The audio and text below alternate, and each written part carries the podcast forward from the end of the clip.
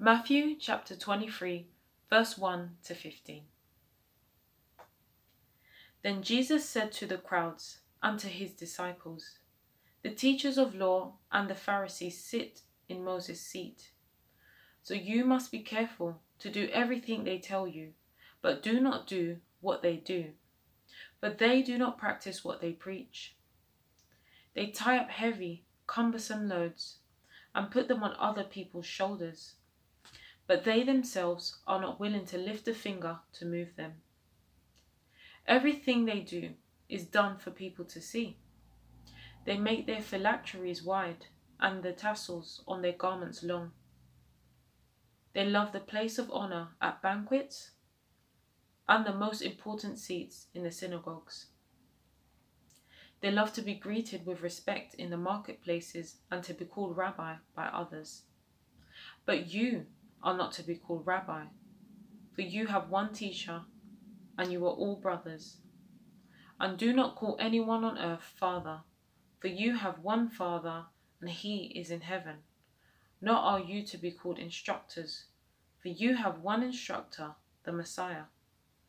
The greatest among you will be your servant, for those who exalt themselves will be humbled, and those who humble themselves will be exalted. Woe to you, teachers of law and Pharisees, you hypocrites! You shut the door of the kingdom of heaven in people's faces. You yourselves do not enter, nor will you let those enter who are trying to. Woe to you, teachers of the law and Pharisees, you hypocrites! You travel over land and sea to win a single convert. And when you have succeeded, you make them twice as much a child of hell as you are. Matthew chapter 23, verse 23 to verse 26. Woe to you, teachers of the law and Pharisees, you hypocrites! You give a tenth of your spices, mint, dill, and cumin, but you have neglected the most important matters of the law justice, mercy, and faithfulness. You should have practiced the latter without neglecting the former. You blind guides, you strain out a gnat, but swallow a camel? Woe to you, teachers of the law and Pharisees, you hypocrites! You clean the outside of a cup and dish, but inside they are full of greed and self indulgence. Blind Pharisees, first clean the inside of a cup and dish, and then the outside also will be clean. Good morning. This is the second in a series of three on how Jesus taught. It's a bit different from our usual topics because we're focusing not just on what Jesus said, but on how he said it, the way he taught, and the method of communicating. Recently, my grandson Asher offered me a six year old's interpretation of my communication performance. Dad, he said, you know, when you say just a minute, you don't really mean one minute, because usually it's more than a minute. Um, and so I know it's just one of those things that you say. Well, he'd found me out. But of course, he was perceptive in that I didn't literally mean one minute or 60 seconds. I actually mean, when I say in a minute, I mean not now. Bex last week explained how some of what Jesus is uh, teaching is in the style of his culture, an Eastern culture. It's using some of the methods of the, the rabbis, and he was looked to as a rabbi, a teacher of great wisdom. And that means that having some understanding and some insight into what some of those techniques were helps us to get a grip on some of the, the ways that Jesus communicated. Well, when I was living in South Africa, I had to learn a little bit of their culture. And it took me a, a while to understand that when a friend said to me, Oh, I'll meet you there now. What she meant was um, not now, but soon. Um, and then I realised that when she, if she said, "I'll meet you there now," now she meant sooner than now. Exactly how soon was a little bit variable, of course. Anyway, I don't think we want this to be a dry academic exercise, um, dry as toast, but a fresh, hot toast with Nutella on it. Asher would appreciate that analogy to give us an appetite for reading our Bible more. I hope this series will excite us to want to get into reading Jesus' teaching more um, with a greater insight into, into why he said things the way he said it. So this week, we're talking about warnings and woes. Now, we know what warnings are, and these are a few of them that I've been spotting and snapping. Warnings are designed to inform us and to protect us. If you do this, then such and such may happen. But of course, we have the freedom whether we heed the warnings or not. A lot of Jesus' teaching comprised of warnings. Did, it wasn't until this last week when I, I use a version on my phone um, of that has Jesus' words in red letters that I was able to look through and really appreciate just how much of his teaching involved some sort of warning. So, what kind of things did he warn about? And what were the consequences of not heeding those warnings? Well, the Sermon on the Mount in Matthew chapters 5 to 7 is rich with a lot of these warnings. And they're particularly directed at those who had developed a rather narrow or limited interpretation of the law of Moses. All of the warnings he provided as new revelation they, they, they went over and above and beyond to a different level the existing wisdom and teaching of the rabbis. And it would have been a real eye opening uh, perspective to his audience.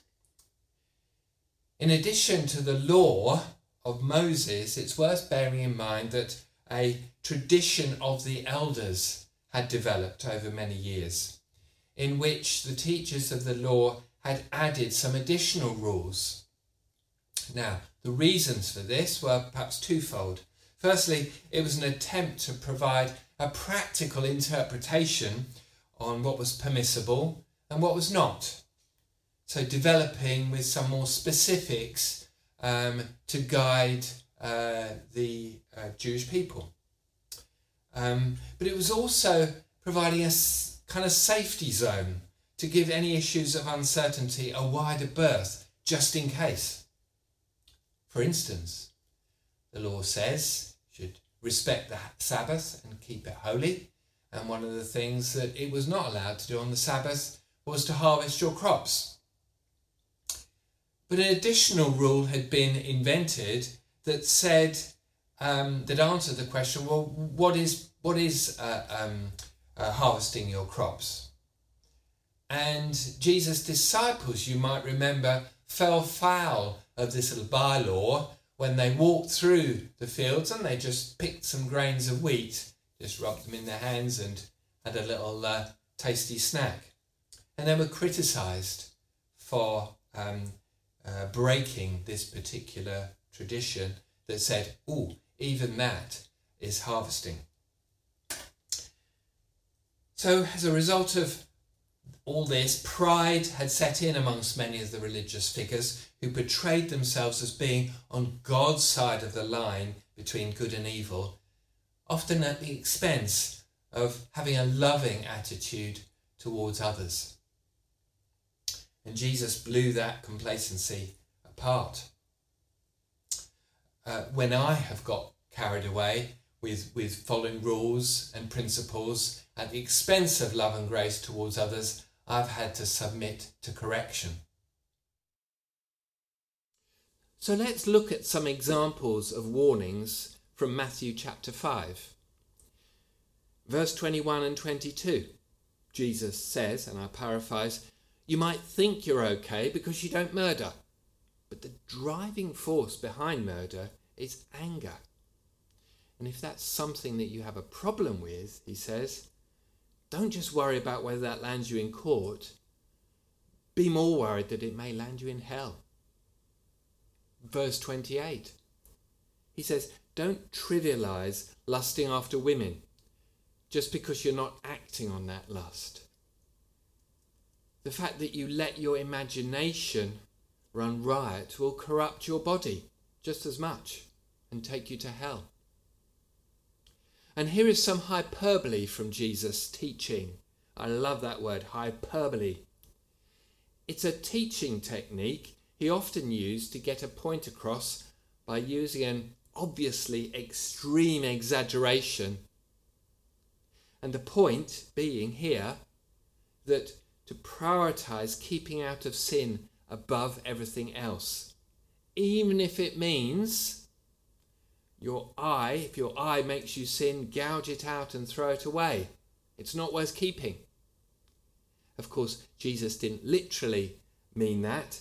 He was just making an extreme point that his audience would have been familiar with that style of, of teaching, designed to land an important message in a attention grabbing way.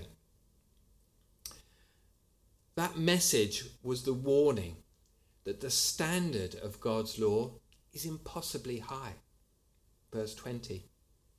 If you want to join God in heaven, you will need to be even an even better person than the Pharisees and the teachers of the law.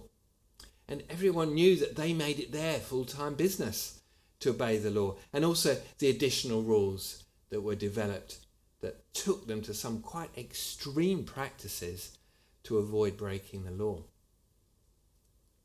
Despite these errors, note that Jesus warned that the standard required for entry to the kingdom of heaven was even higher than the existing record standard, if you like. He was also saying there that the Pharisees and the teachers of the law, they're not meeting that standard.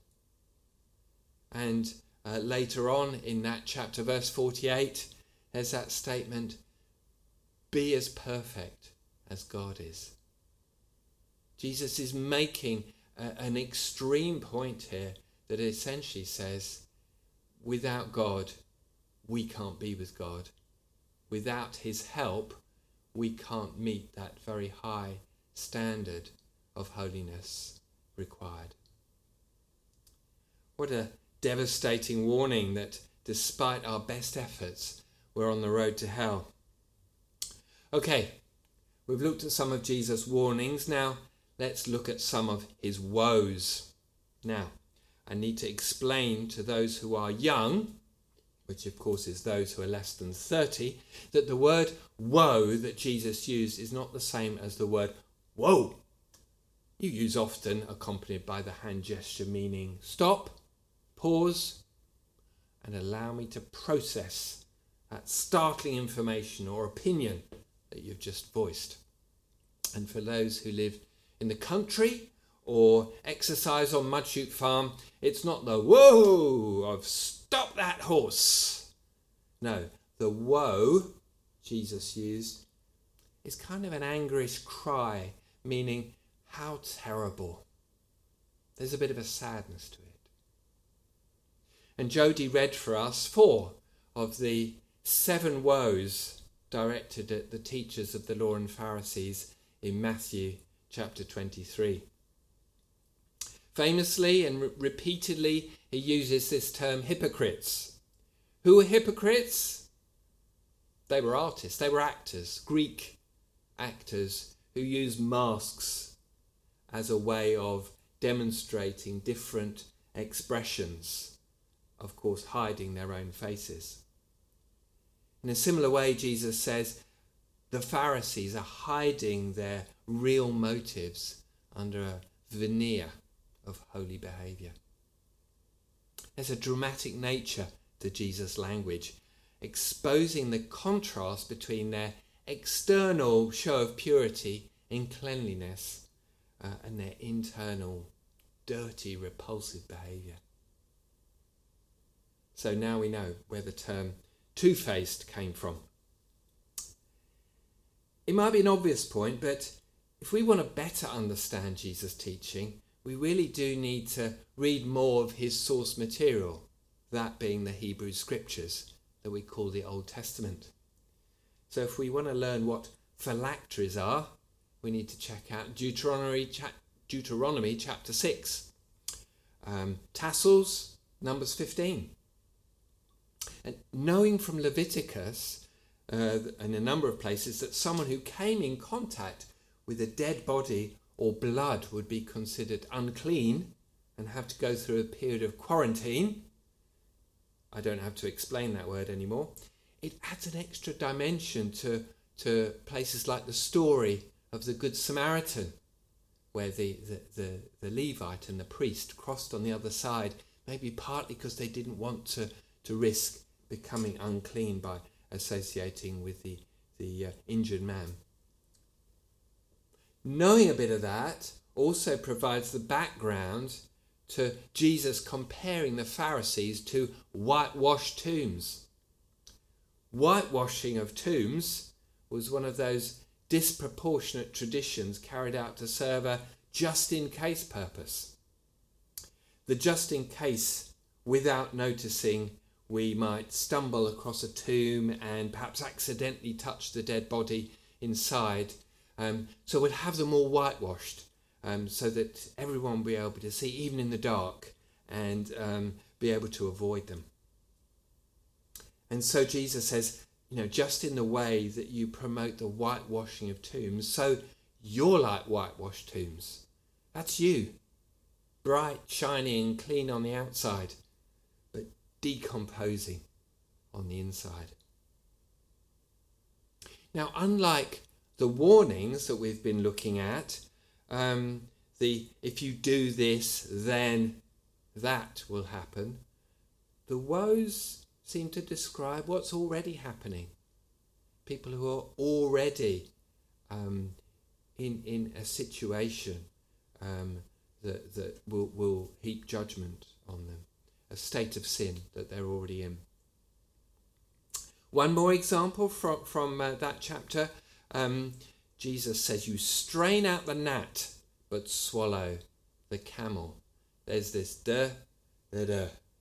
Last week, Bex talked about in a similar way those, those two kind of stages, the two halves to the points that Jesus was making. We're, we're seeing that again now, aren't we? Um, it's also a common feature of, of, uh, of Jewish poetry as well. Um, so, another use of this contrasting language or, or metaphor to highlight the absurdity of them straining their wine, putting it through the strainer, just in case there, there might be a fly floating around in there that they might inadvertently swallow, which might possibly be an unclean animal. As far as I know, gnats were not on that list, but it's like, you know, at the same time, he says it's as if they were swallowing camels. And yes, cloven hoof on the list, unclean animal, camel. So they were so busy with the small stuff, they were missing the big stuff. Remember, Bex, I hope I get this right, Kal Vachomer, the light and then the heavy, the way Jesus used the minor things to illustrate the weighty issues. Here we see a bit of that again. So Jesus despairs that the gold standard of righteousness had been reduced to sweating the small stuff, so that tithing their, their crops, even to the point of, of separating out a tenth of their mint and their parsley from their herb window box uh, to give to the temple, but completely neglecting the big stuff justice, mercy, forgiveness. Those were religious, holy men who devoted their lives to following God and training others in the way of God. And Jesus despairs not only that they were disqualifying themselves from God's kingdom, but um, at the same time, see in verse 13, they were shutting the door of heaven in the face of others. They were creating an obstacle training their converts, verse 15, to be children of hell. What worse um, uh, summary could there be? Imagine how this teaching would have scandalized and incensed this audience um, um, who would have looked up and respected um, these holy men. Ironically, our, our reading began um, uh, at the beginning of the chapter where Jesus pointing his audience to the teachers and the Pharisees um, and, and, and saying that they, they sit on Moses' seat, that they're Moses' legacy, they are the conveyors um, of, of Moses' tradition. You need to listen to them. So at the same time, Jesus was elevating them, or at least their teaching, but then says, don't, for goodness sake, do what they do. And that was a big thing because the, the Jewish rabbinic teaching, that the training of, of apprentices was based on, on modelling behaviour as much as use of words. That they, they would follow, was literally follow um, in the footsteps of, of, of their rabbi not, not to miss a moment, to watch them, see how they reacted, see how they behaved. So for, for Jesus to say, do what they say, uh, not what they do, was undermining their, their very respected status as rabbis. And as if that wasn't clear, Jesus went on to say, and don't call yourself rabbi or teacher. From, from now on, you, will, you need to learn, all of you, from the true teacher, the true rabbi, the Messiah. I walk the walk as well as talking the talk. Follow in my footsteps. Learn from the way I live as much as from what I say. And of course, there's other places in which Jesus talks about the implications of following me. Um, so that helps us to, to appreciate the, the significance of following the teacher. Let's also be careful not to assume that Jesus was condemning the whole rabbinic tradition or all those who taught the law. No, this was a group of people he was addressing. Um, let's also not think that his warnings are not applicable to Christian teachers and leaders who, if they don't practice uh, what they preach, then, then, then uh, or if I don't practice what I preach, let's talk about me um, then I may bring others down with me. A sobering thought for, for me and for all of those who teach and lead. And, and by the way, when Jesus cried, Woe, it wasn't a word of threat. He, he, wasn't, he wasn't judging, it was an expression of regret. How could you, who in so many respects are so right, have gone so wrong. Woe is not a word of abandonment, but an expression of compassion. Look down at verse 37. Jesus takes on the voice of a, of, of, of a prophet, echoing some of the re- recurring themes from Isaiah and, and other prophets. Jerusalem, Jerusalem, you who kill the prophets and stone those sent to you. How often have I longed to gather your children together as a hen gathers her chicks under her wings, and you are not willing. In a, in a similar way, through the, the um, Hebrew scriptures, God laments his wayward people. And, and time and again, he calls them back to him, even though they've let him down, even though they've rejected him. And in this statement, Jesus himself is prophesying his own death. As, as, as you, your ancestors, has, have killed God's prophets who've come before, now he sent me. And of course, the slaying of Jesus would be the ultimate insult and rejection of God's warnings. But these are not the warnings of an angry vengeful God, as, as so many conveniently uh, like to stereotype him, sitting on his cloud throwing thunderbolts. No, no. Here's the true God, the one who, who waits uh, not for an opportunity to wreak judgment and boom, I told you this would happen. No, here we read of, of Jesus speaking of God as a, a mother who cannot stop loving, no matter that time and again her advances to protect her children have been repulsed. And notice that Jesus' warnings and woes, that they're, they're not threatening. Yes, they describe the consequences of the path that his audience are on. But but the, the warnings are in the right place, in the position. Um, they're they're it, it, you know as a as a warning sign at the top of a steep cliff should be. They're they're they're not they're not halfway down. They're not even at the bottom. They're in a position where there's always a way back for salvation, for rescue. I've been thinking about how issuing warnings are a, a constant feature of parenting. Don't know how many warnings I've issued to my, my children this week, even. Um, don't jump on the trampoline carrying your homemade spear, is a, is a new one I found myself uh, um, shouting this week. Don't tease your brother or he might hit you. Um, if you don't eat your vegetables, then you won't get dessert. Wash your hands or you might get a tummy upset. But you know, warnings as a parent can become a power trip.